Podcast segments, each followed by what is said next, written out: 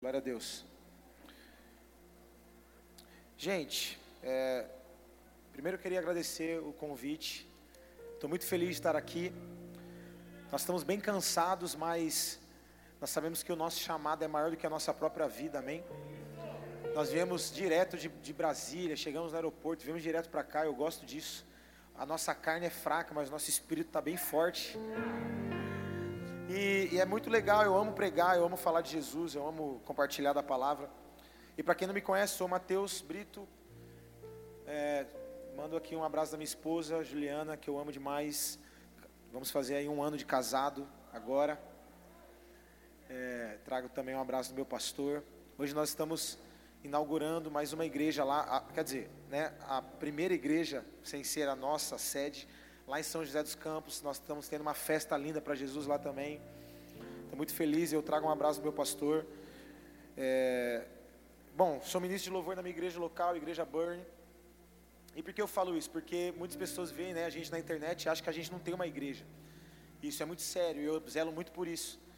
Eu tenho uma igreja, lidero o louvor da minha igreja, sou líder de sala de oração, de oração da minha igreja. Estou é, bem engajado com a minha igreja local e eu gosto de frisar muito isso porque a nossa realidade é a igreja local, amém? A igreja local é o que vai ficar. Se tudo acabar, se as agendas acabarem, a igreja vai permanecer, amém? Então acredito muito nisso, porque existem muitas pessoas que estão se auto-enviando, mas não tem para onde voltar.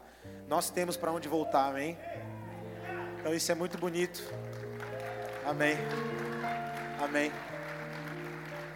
Amém. Nós temos para onde voltar, nós temos uma família, nós temos uma igreja, temos uma casa. Eu gosto muito de frisar porque muitos artistas, né, distorceram um pouco essa realidade, então eu gosto sempre de frisar isso. Tá bom? Se você quiser visitar lá a nossa igreja, quiser, meu, fazer uma doideira lá, vamos lá, tá convidado. Se quiser fazer algum, e tamo, tamo para servir. Amém? Isso é muito bom, eu gosto demais. Bom, mas vamos para a palavra. É, há, há, há alguns dias, né, algumas semanas, eu queria que vocês prestassem muita atenção nesse começo aqui do que Jesus quer falar. Gente, eu sou igreja batista, né? Não sei como é que é a palavra aqui, se a galera é do manto ou não, mas eu começo mais devagarzinho, depois a gente vai pegando, pegando, né? E alguns dias, né, algumas semanas, Jesus tem falado muito pra, comigo sobre discipulado.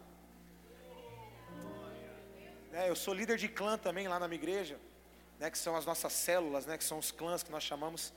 E nós temos pregado muito ultimamente sobre o legado permanente, o legado que alguém pode deixar. Eu não quero ser lembrado como o Mateus que canta muito bem, o Mateus que tem umas músicas legaisinhas, mas que. Não, não, eu não quero ser lembrado pelo que eu fiz, eu quero ser lembrado por aquilo que Deus fez através de mim, amém? Esse é o legado permanente, o legado que, mesmo quando você morre, o seu legado permanece. O meu sonho é os meus netos, os meus filhos. Eu não sei se nós vamos chegar até lá, enfim, mas os meus netos, os meus bisnetos, quando ouvirem as histórias daquilo que, que eu construí, não com a força do meu braço, mas aquilo que Jesus fez através da minha vida, falar, cara, eu queria ter conhecido meu avô. Eu queria ter conhecido meu bisavô. Que cara de Deus, que cara incrível. Eu quero deixar um legado para essa geração, assim como você também quer. Um legado permanente na vida de alguém. E quando nós olhamos isso, é impossível, quando nós falamos de legado, não falar em discipulado sabe? É, e eu vejo discipulado exatamente como aquela coisa é, essencial na vida de um cristão. Por exemplo, vocês que são pai aqui, cadê os pais e as mães aqui? Eu ainda não sou. Os pais e as mães sabem muito bem do que eu vou falar agora. Por exemplo, eu sou filho, então eu sei que eu fazia muito isso. A mãe pede assim: Filho, vai arrumar o quarto. Preste atenção aqui. Filho, vai arrumar o quarto. E aí você vai, você tira pó da sala, você arruma a cozinha, você dobra tudo e menos arrumar o quarto. E sua mãe, e você fala, nossa mãe, mas eu fiz tanta coisa e, e mas mas sua mãe vai falar, mas eu só pedi para você arrumar o quarto, você está fazendo tantas outras coisas, mas o que eu te pedi você não está fazendo.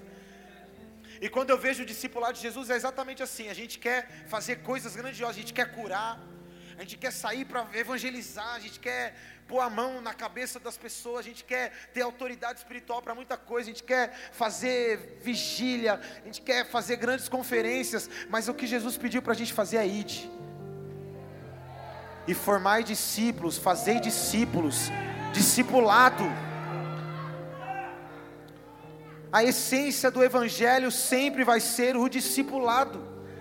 Gente, pelo amor de Deus, se você não conseguiu discipular ninguém até hoje, você precisa rever a tua caminhada. Se você nunca conseguiu passar aquilo que está dentro do teu coração para outra pessoa, você precisa rever o que você está fazendo. Você precisa construir altares no coração de outras pessoas. Sabe, e a gente vê esse termo de paternidade, né? Pai espiritual.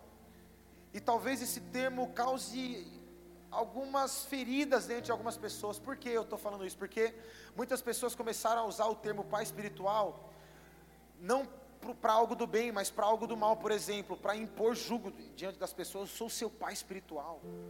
Você tem que me respeitar. Você tem.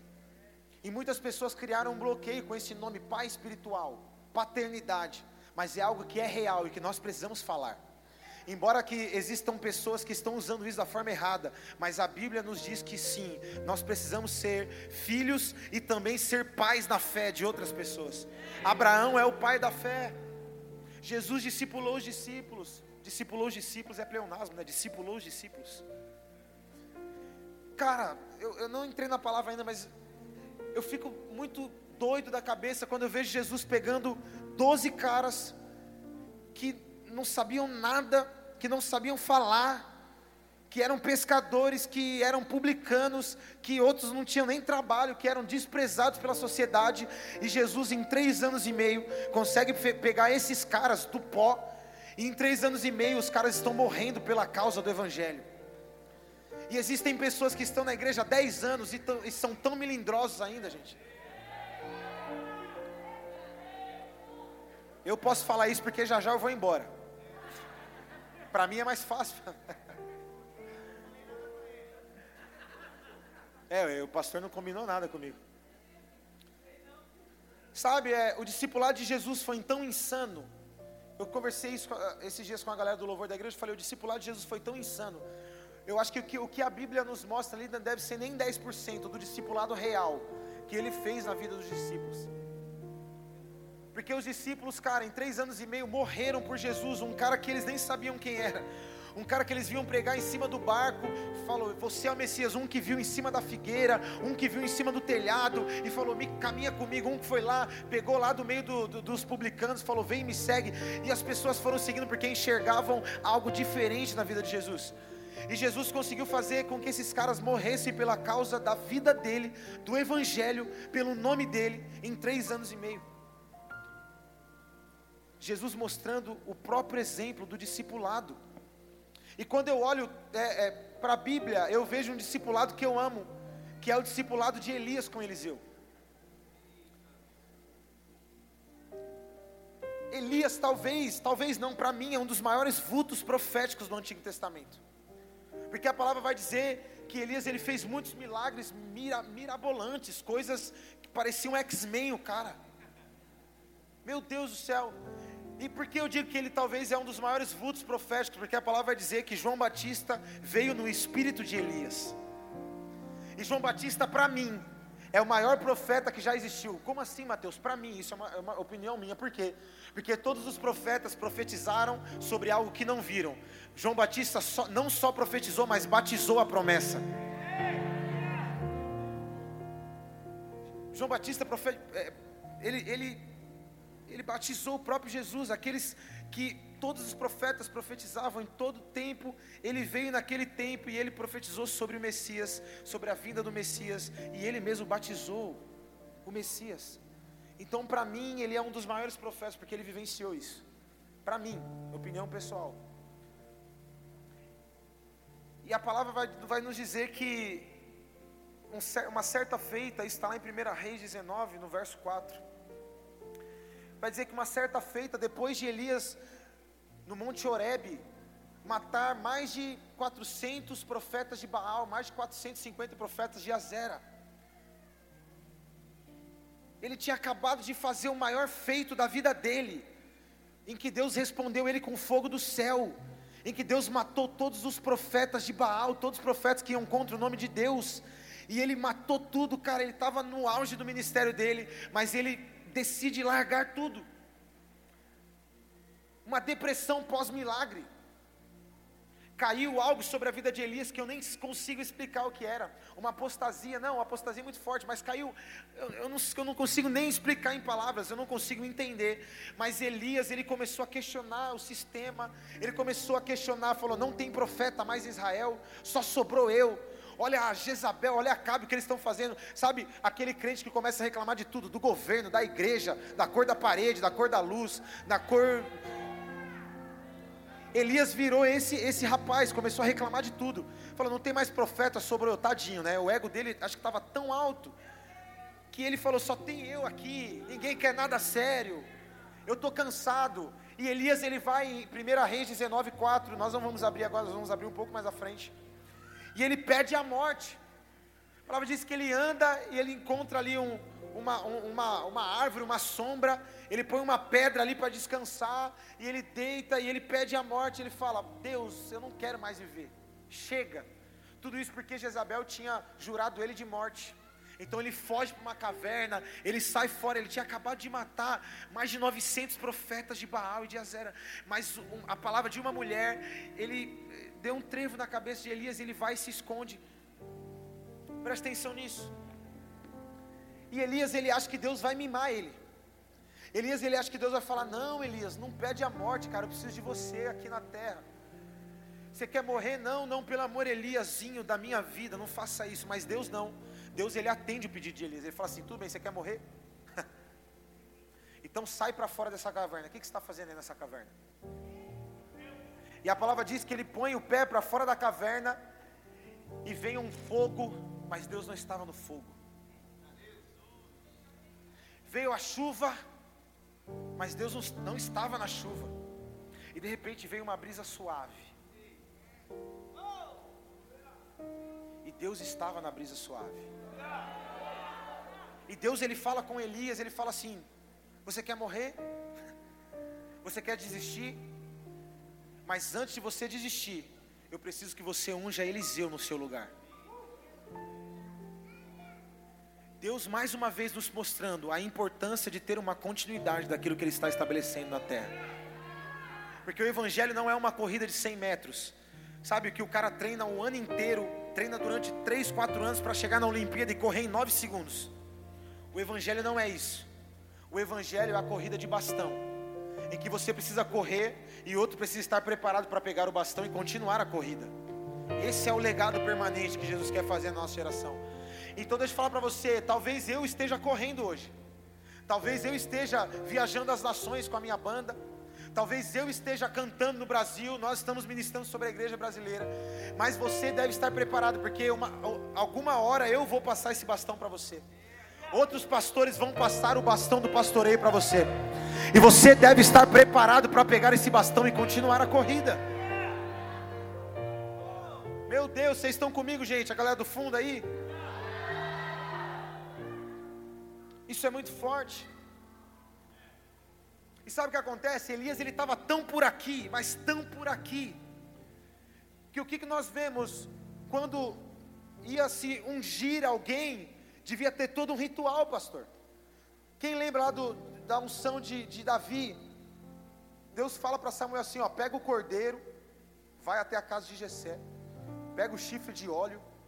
Tinha toda uma cerimônia para se ungir alguém.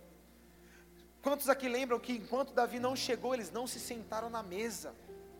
Existia todo um protocolo para ungir alguém. Mas Elias ele estava tão por aqui, mas tão cansado do que ele estava vivendo, que não teve cerimônia nenhuma. Elias ele chega até Eliseu, ele bate a capa em Eliseu e fala assim: "Me segue, vamos". Como assim? Não teve cerimônia nenhuma, não teve óleo descendo sobre a cabeça de Eliseu. Não teve nada, não teve cordeiro, não teve festa, não teve nada. Pelo contrário, Elias ele estava tão cansado, Deus mandou eu ir, eu vou, mas porque Deus mandou. Então ele chega, ele bate a capa e fala: "Me segue, Eliseu". Mas Eliseu não estava preocupado se ia ter óleo, se ia ter chifre, se ia ter cordeiro. Eliseu estava preocupado com o, legado que Elias estava querendo deixar para ele. Tanto que Elias, ele, Eliseu, ele fala assim, ele, ele fala, não, não, mas deixa só eu me, eu me despedir dos meus pais. E Elias fala, vai lá, vai lá, mas eu não vou parar não, você sabe onde eu estou, vai lá. E Eliseu, ele sabia tanto que ele queria, que a palavra vai dizer que ele vai, ele mata todos os bois, porque Elias encontrou ele na, né, arando ali a terra, ali na junta dos bois. Ele, ele mata todos os bois que ele tinha, aquilo, o, o, sabe, que dava o sustento para ele. Ele queima, ele, ele, ele dá uma festa para a vizinhança, para a família dele, sabe, aquele churrascão que todo crente gosta, sabe, aqueles que não são vegetarianos, né, nada contra, mas a gente gosta de uma picanha, de um, meu Deus do céu, e Eliseu ele vai, ele faz um churrasco de crente. Eita meu Deus, até deu um. Falou de, de churrasco o negócio. Eliseu ele faz aquele churrasco de crente, sabe? Chama a família inteira, chama a vizinhança inteira. E aí ele mata todos os bois, sabe aquilo que dava sustento para ele, e ele não satisfeito, ele pega, ele queima as juntas de bois que ele tinha ele queima tudo que ele tinha para ele não voltar mais para trás, para ele não olhar mais para trás, porque agora ele sabia quem ele estava seguindo. Ele sabia quem havia batido o manto nele, agora ele estava seguindo Elias. Presta atenção nisso. E eu quero ser, que você preste muita atenção nisso que eu vou falar agora.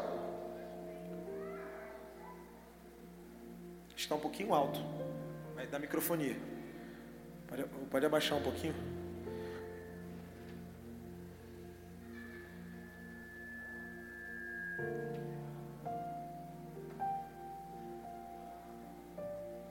Deixa eu falar.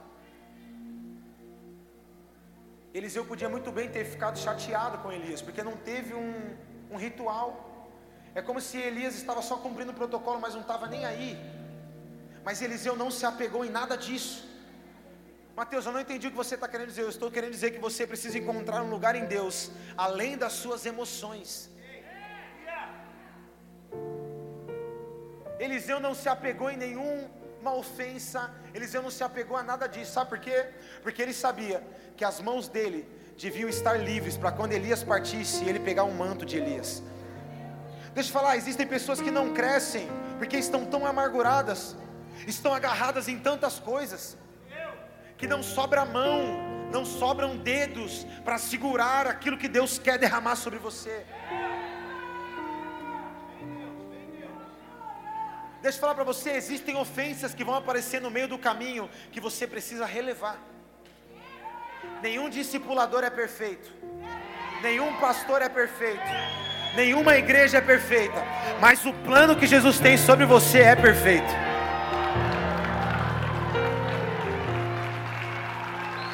Meu Deus.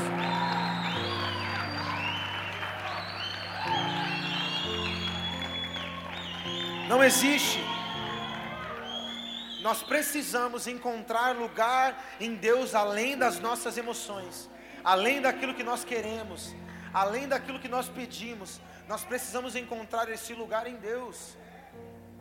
Vocês estão entendendo até aqui, gente? Meu Deus!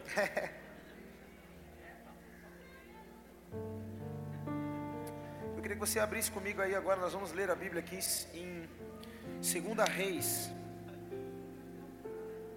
Segunda Reis.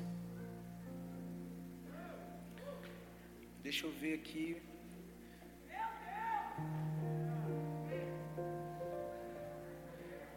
Segunda Reis no capítulo 1. Deixa eu só ver onde que é. Não, no capítulo 2. Capítulo 2. Segunda Reis, capítulo 2. No verso 1 diz assim: Quando o Senhor levou Elias aos céus no redemoinho, aconteceu o seguinte: Elias e Eliseu saíram de Gilgal. Diga comigo, Gilgal. Grave bem esse lugar. E no caminho disse-lhe Elias para Eliseu. Eliseu tinha acabado de matar os bois, de dar uma festa, e agora ele está seguindo Elias. Ele diz assim: ó. Saíram de Gilgal. E no caminho disse Elias: Ó, fica aqui em Gilgal, pois o Senhor me enviou, vai me enviar para Betel. Eliseu diz assim: Não, eu não vou arredar o pé do seu lado. Você é o meu discipulador. Você bateu um manto em mim, agora eu estou te seguindo. Eu vou com você. Só que presta atenção nesse caminho. Gilgal, até coloquei aqui. Gilgal significa a pedra que rola. E Gilgal, por incrível que pareça, foi o primeiro lugar ali, né, foi um dos lugares onde o exército de Israel, né, na época ainda hebreus, acamparam antes de partir para Jericó. para tomar a terra prometida. E deixa eu falar para você, Gilgal foi o lugar onde ninguém da velha aliança entrou na terra prometida. Todos da velha aliança ficaram de Gilgal para trás. O próprio Moisés olhou só a terra de longe, mas ficou dali para trás. O que, que Elias estava querendo dizer para Eliseu? Você quer me seguir? Você quer ter a mesma unção que eu tenho? Você precisa deixar tudo para trás. Você precisa deixar os seus pecados aqui em Gilgal, porque isso não pode entrar na onde Deus quer te levar. Se você quer ser discipulado, ou se você quer discipular alguém, você precisa deixar em Gilgal as suas emoções, em Gilgal os seus pecados, em Gilgal as suas vontades, para que então Jesus comece a fazer algo na sua vida. E é por isso que Elias leva Eliseu primeiro em Gilgal para mostrar para ele: você precisa deixar tudo aqui E tem algo muito curioso que Gilgal também era o lugar mais hype. Vocês sabem o que significa hype, né? Nossa, aquela coisa que está no auge, está bombando. Por quê? Porque Gilgal era exatamente o lugar onde ficava a escola de profetas. Então era o lugar, tipo assim, aquele lugar que a galera falava, mano, Gilgal é o lugar. Você quer ser um profeta top? Vai para a escola de profeta lá em Gilgal. Cola com Elias. Elias é o cara, Elias era o, fala aí o cantor, sei lá, um cara mais famoso era Elias naquela época. Todos os profetas ficavam indo na barra da saia de Elias para querer pegar alguma coisinha, sabe? E Gilgal era esse lugar. Mas Elias vai dizer assim: não, não, não. Você não pode enxergar Gilgal como esse lugar de hype, como esse lugar que todo mundo quer estar, que ninguém tem propósito. Não, não, não. Elias falou assim para Eliseu: é aqui que você vai deixar todo o seu passado para trás.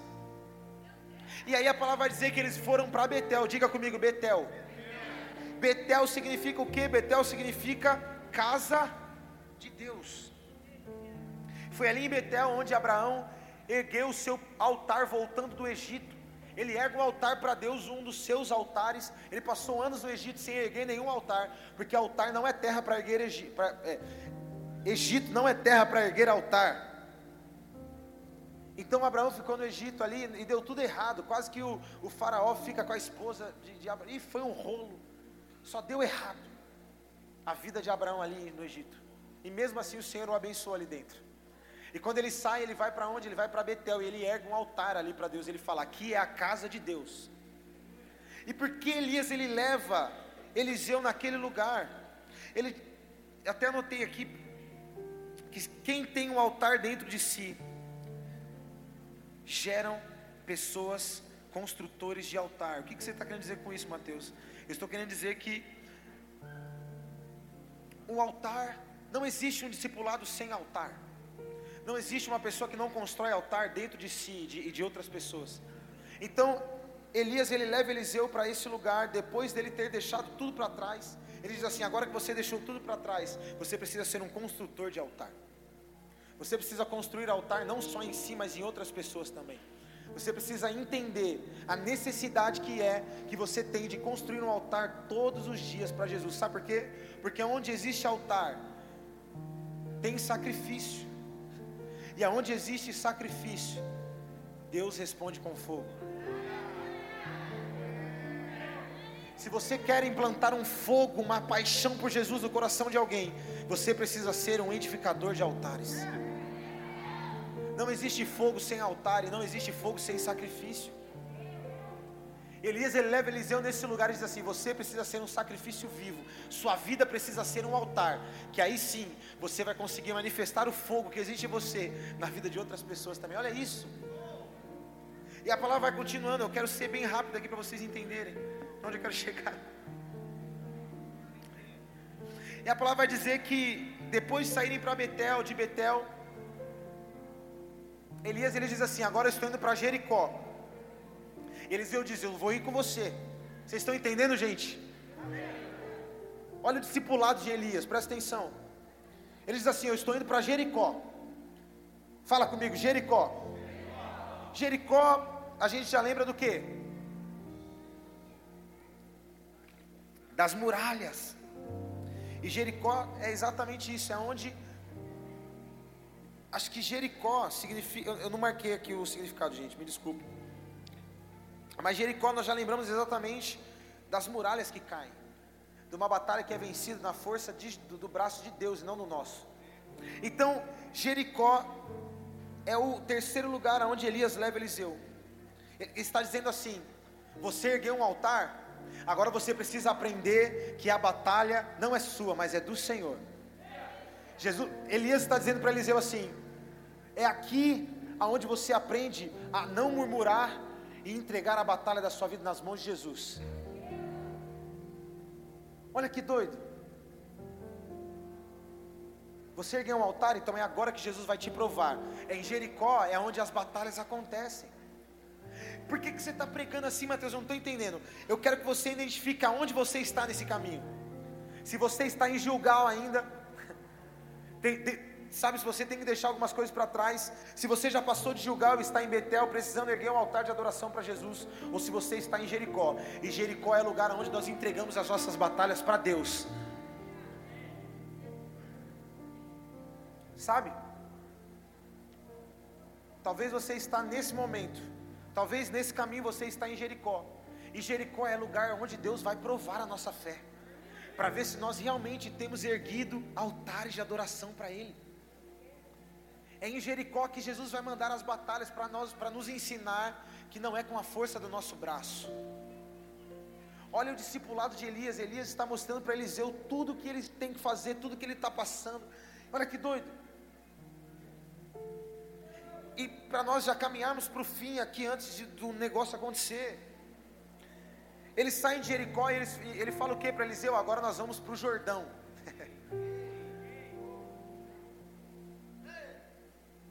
Eliseu diz assim: Eu vou contigo. E aí tem alguns dos profetas né, da escola de profeta, uns 50 que estavam seguindo ali também. E eles vão dizer assim a Eliseu: Você sabe que é hoje que Deus vai tirar o seu senhor de você, né? Ele assim: Não, não, eu sei, tá bom, mas você ficar falando disso, tá bom, tá bom. E olha que doido, se você for ver a geografia de Gilgal até Jordão, eles andaram acho que coisa de 40 quilômetros ou mais. Pensa comigo, no, no, calor do deserto, no frio não podia andar, passou ali das seis da, da, tarde, não podia mais andar, tinha que ficar hospedado em algum lugar. Tinha perigo, né, de, de, de animais silvestres. Então eles demoraram vários dias. E o, e o relacionamento de Elias e Eliseu foi se estreitando nesses dias. É exatamente esse relacionamento que eu digo, sabe? A vida na vida, aquilo que Jesus fazia com os discípulos diariamente, caminhando junto, foi o que Elias e Eliseu fizeram. E Elias, ele, ele diz assim: Agora eu estou indo para o Jordão. Eliseu fala: Eu vou com você. E olha o que significa Jordão. Vocês estão comigo, gente? Dá uma glória a Deus aí para mim. Jordão significa aquele que desce. Você já tinha que ter glorificado Jesus só por isso. Aquele que desce. E o que, que acontece quando eles chegam no Jordão? Eles vão atravessar o Rio Jordão. A palavra diz que Elias, ele pega o manto dele, bate no Rio Jordão. As águas se separam, eles passam pelo Rio Jordão enquanto, e a palavra vai dizer que enquanto eles estavam caminhando e conversando, eis que vem um redemoinho. Vamos ler isso. Olha isso. Aleluias. Antes de Elias ser tomado, ele faz uma pergunta para Eliseu. Ele fala assim: O que, que você quer? Nós chegamos até o seu ponto final. Nós chegamos até o seu ponto final. Eu não tenho mais o que te mostrar. Até aqui foi o meu discipulado, mas o que, que você quer? E Eliseu lhe diz assim: Eu quero porção dobrada daquilo que está sobre a tua vida. E Elias, Elias ele diz o seguinte: Ele diz assim, cara, dura coisa você está me pedindo, isso é muito difícil. Mas isso vai acontecer se você me ver sendo tomado de você hoje. E a palavra vai dizer que enquanto, de repente, capítulo, versículo 11 de 2 Reis 2, de repente, enquanto caminhavam e conversavam, apareceu um carro de fogo, puxado por cavalos de fogo, que os separou. E Elias foi levado aos céus num redemoinho, meu Deus. Quando viu isso, Eliseu gritou: Meu pai, meu pai, tu eras como os, como os carros de guerra e os cavaleiros de Israel. E quando já não podia mais vê-lo, Elias pegou as próprias vestes e rasgou ao meio.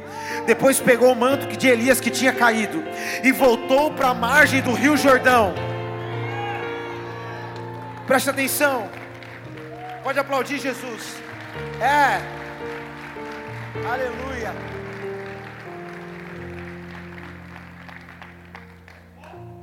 E a primeira pergunta daqueles profetas que ficaram na outra margem do rio, porque só Elias e Eliseu atravessaram o Rio Jordão. E aí, quando ele volta sem Elias, a primeira coisa que aqueles profetas perguntam é: Ué, cadê Elias? Onde é que está Elias? Aqueles caras que queriam estar no hype, sabe que eu falei lá atrás? Aqueles caras que queriam estar grudados com Elias, porque Elias era o cara. Eles perguntam: cadê Elias? Onde é que está Elias? E aí, Eliseu ele faz algo incrível, que ele pega, ele levanta o manto, ele fala assim: aonde está o Deus de Elias? Eliseu sabia que não era sobre Elias, mas era o que estava sobre a vida dele. E ele pergunta onde está o Deus de Elias, e ele bate com o manto de Elias no Rio Jordão, e o Rio Jordão se separa, e ele passa seco. Mateus, o que você está querendo dizer com isso? Estou querendo dizer que existem pessoas que não respeitam aquilo que está sobre a tua vida. Sabe, às vezes as pessoas chegam e perguntam assim, mas como? Ô pastor, o que, que você está fazendo na igreja? Que, que, que você... Não são fórmulas, é a unção de Deus que está sobre você. Não são fórmulas. As pessoas achavam que aquilo que estava sobre a vida de Elias tinha uma fórmula, mas não. Eliseu conquistou aquilo porque ele foi discipulado para aquilo. E ele não estava querendo aquilo que aquilo, aquele hype, aquela fama que existia sobre Elias. Ele queria unção dobrada daquilo que estava sobre a vida dele. E ele levanta o manto e ele pergunta: Onde está o Deus de Elias? Enquanto muitos perguntavam: Onde está Elias? Ele não queria nem saber de Elias. Ele queria saber da unção que estava sobre a vida dele. Sabe que muitas pessoas desrespeitam aquilo que está sobre nós. Isso é um problema para você? Não, Mateus, mas é um problema para a própria pessoa. Porque com o reino de Deus não existem fórmulas. No reino de Deus não existe uma matemática exata. Não existe o teorema de Tales, o triângulo de Pitágoras, a fórmula de Bhaskara, de, de sei lá, nem sei o que eu estou falando mais. Eu não sou de exatas, eu sou de humanas. Mas as pessoas elas não respeitam aquilo que está sobre nós. Elas acham que nós conquistamos isso com a força do nosso braço. Mas existe um discipulado, gente, que precisa ser gerado no nosso coração, para que então nós alcancemos aquilo que Jesus tem na plenitude para nós. Jesus tem uma história linda para você, mas você precisa de alguém que faça você enxergar isso que está aí dentro. Assim como pessoas precisam de você para enxergar aquilo que está dentro delas. Deixa eu falar para você, Eliseu, ele pediu porção dobrada. Elias, em vida, ele fez sete grandes milagres. Eu não vou contar os, todos os milagres, senão fica muito grande a palavra. Mas ele fez sete grandes milagres. Eliseu, ele fez treze grandes milagres em vida. Não precisa nem ser muito bom para saber que essa matemática não bateu. Sete vezes, é, sete vezes dois são 14. Ele fez treze. Aí você fala, tá, mas não foi porção dobrada que ele pediu? Foi porção dobrada que ele pediu. Mas Eliseu, depois da sua morte, quando Israel estava sendo atacado por exércitos inimigos, um jovem que havia sido morto nessa guerra, ele está sendo levado para o seu enterro, para o seu cemitério, né, para o cemitério, e de repente aqueles jovens que estavam levando o corpo, jogam o corpo desesperadamente penhasco abaixo, e o e o corpo daquele jovem cai exatamente em cima do túmulo de Eliseu, e ele volta a viver instantaneamente. Você está querendo dizer com isso? Estou falando que quem tem a unção de Deus sobre a sua vida, quem tem um legado, mesmo quando morre, o legado ainda permanece. E se cumpre aquela palavra que aquele que crê em mim, ainda que esteja morto, viverá. O seu legado não é só em vida, mas é um legado que quando você morrer, milagres vão acontecer ainda aqui nessa terra, com aquilo que você tem gerado. Cara, Eliseu já estava morto, só tinha os ossos ali, mas os ossos dele fizeram um milagre acontecer. Então se cumpre a palavra de porção dobrada sobre a vida dele, e o décimo quarto milagre de Eliseu morto acontece. Mateus, eu não entendi nada. Você falou, falou, falou, ainda não entendi. Tem alguém que está aqui assim? Acredito que não.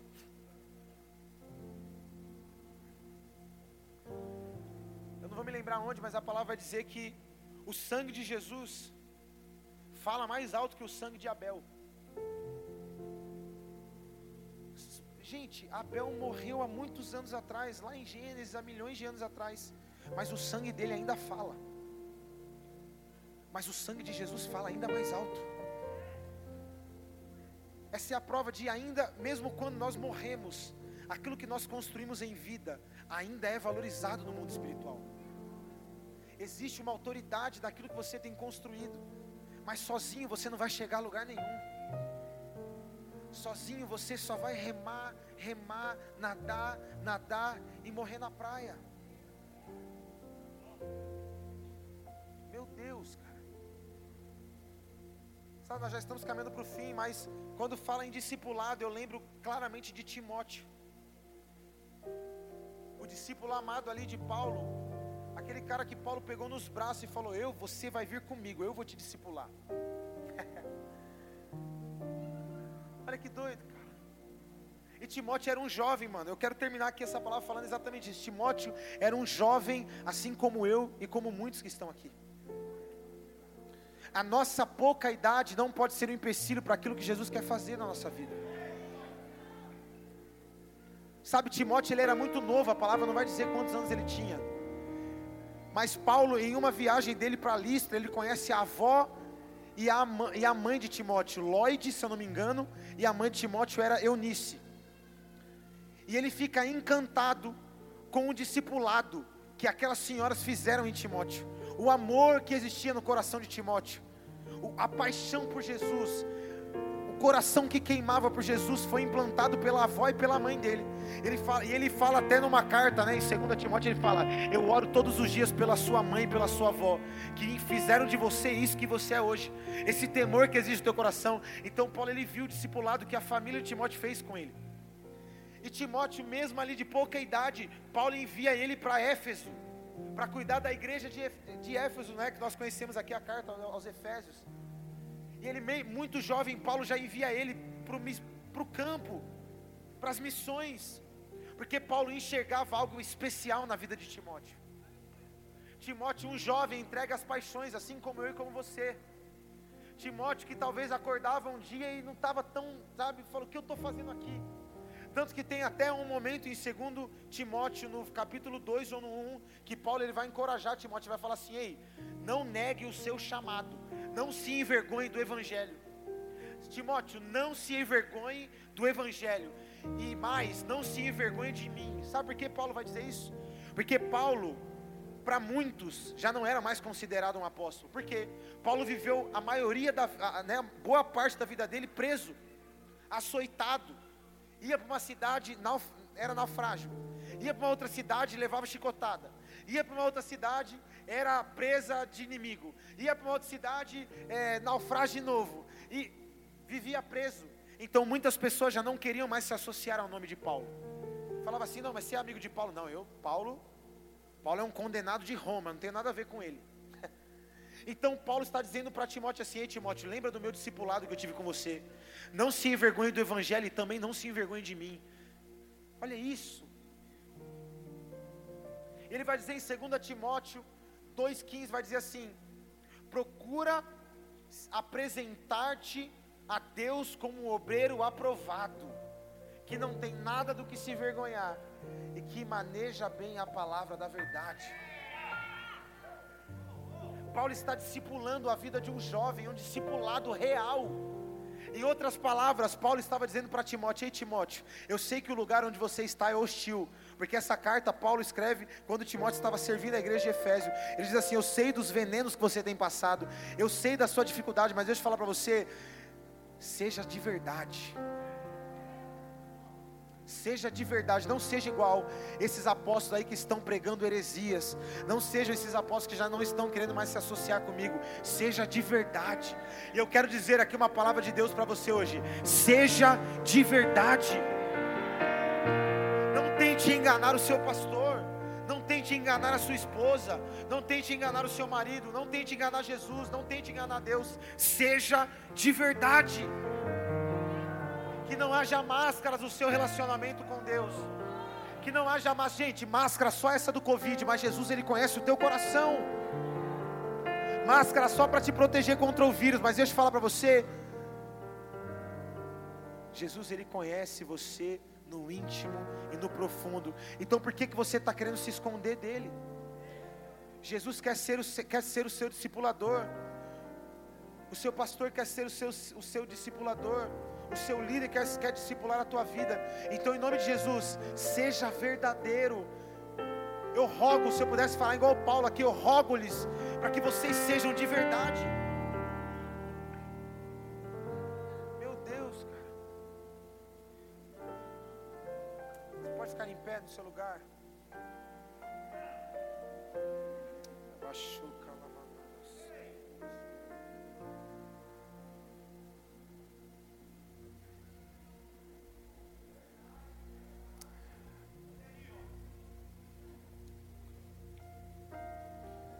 Queria eu queria que só aquelas pessoas que entenderam o propósito dessa palavra hoje. Eu queria que você tomasse uma atitude hoje, em nome de Jesus, mas aquela atitude de verdade, não, não porque eu vou te chamar aqui, não. Mas eu quero que você que entendeu isso, você que entende que precisa ser um pouco mais intencional nesse discipulado, que precisa revelar quem você é a Jesus por inteiro. Você precisa sim caminhar em direção ao Jordão, caminhar não querendo sugar aquilo que as pessoas têm, mas sabendo, sabe o que está sobre aquela pessoa, não com inveja, não com, com sabe, molecagem, nada disso, mas você entende o que está sobre a vida do seu pastor, a vida do seu líder, e você quer exatamente isso que está sobre ele, mas não é um caminho fácil, é um caminho que no meio dele você precisa deixar as bagagens, você precisa deixar as suas bagagens, as suas vontades, e aí sim Deus vai começar a fazer algo na sua vida.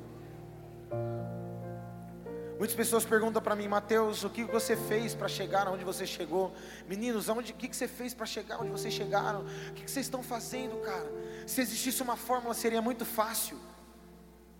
Não existe fórmula, cara. O que existe é um discipulado real. É você ser de verdade. Eu queria te chamar aqui na frente. Vamos lá, igreja. Vamos orar em nome de Jesus. Se os pastores, os líderes quiserem orar por essas pessoas, se as pessoas quiserem orar por outras pessoas, vamos lá em nome de Jesus. Vamos lá em nome de Jesus. Jesus quer liberar essa verdade sobre você. Jesus quer mostrar para você o quanto é bom ser verdadeiro, o quanto é bom entregar tudo aos pés dele, o quanto é bom ser entregue a esse discipulado que Jesus quer fazer para você, quer fazer em você e através de você, em nome de Jesus. Vamos lá, vamos lá, vamos lá, igreja. Levante as suas mãos, levante as suas mãos a essas pessoas. Vamos interceder por elas. Você que está aí atrás, se quiser vir aqui para frente também, se você entendeu que essa palavra é para você, que Jesus tem essa verdade para você também hoje. Em nome de Jesus, saia do teu lugar. Jesus está te fazendo um convite agora nessa noite. E eu quero orar por essas pessoas, Pai. Deus, em nome de Jesus, que possa existir essa consciência do discipulado, essa consciência de que nós precisamos acessar níveis mais profundos. Existem níveis mais profundos para nós acessarmos, Pai.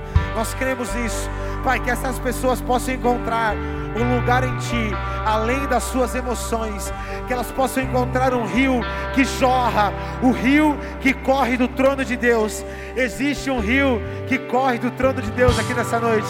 Existem águas mais profundas, só aqueles que querem acessar as águas mais profundas, só aqueles que querem ir em níveis que ainda não foram, só aqueles que querem experimentar de, de sensações que não experimentaram ainda no reino. Vamos lá.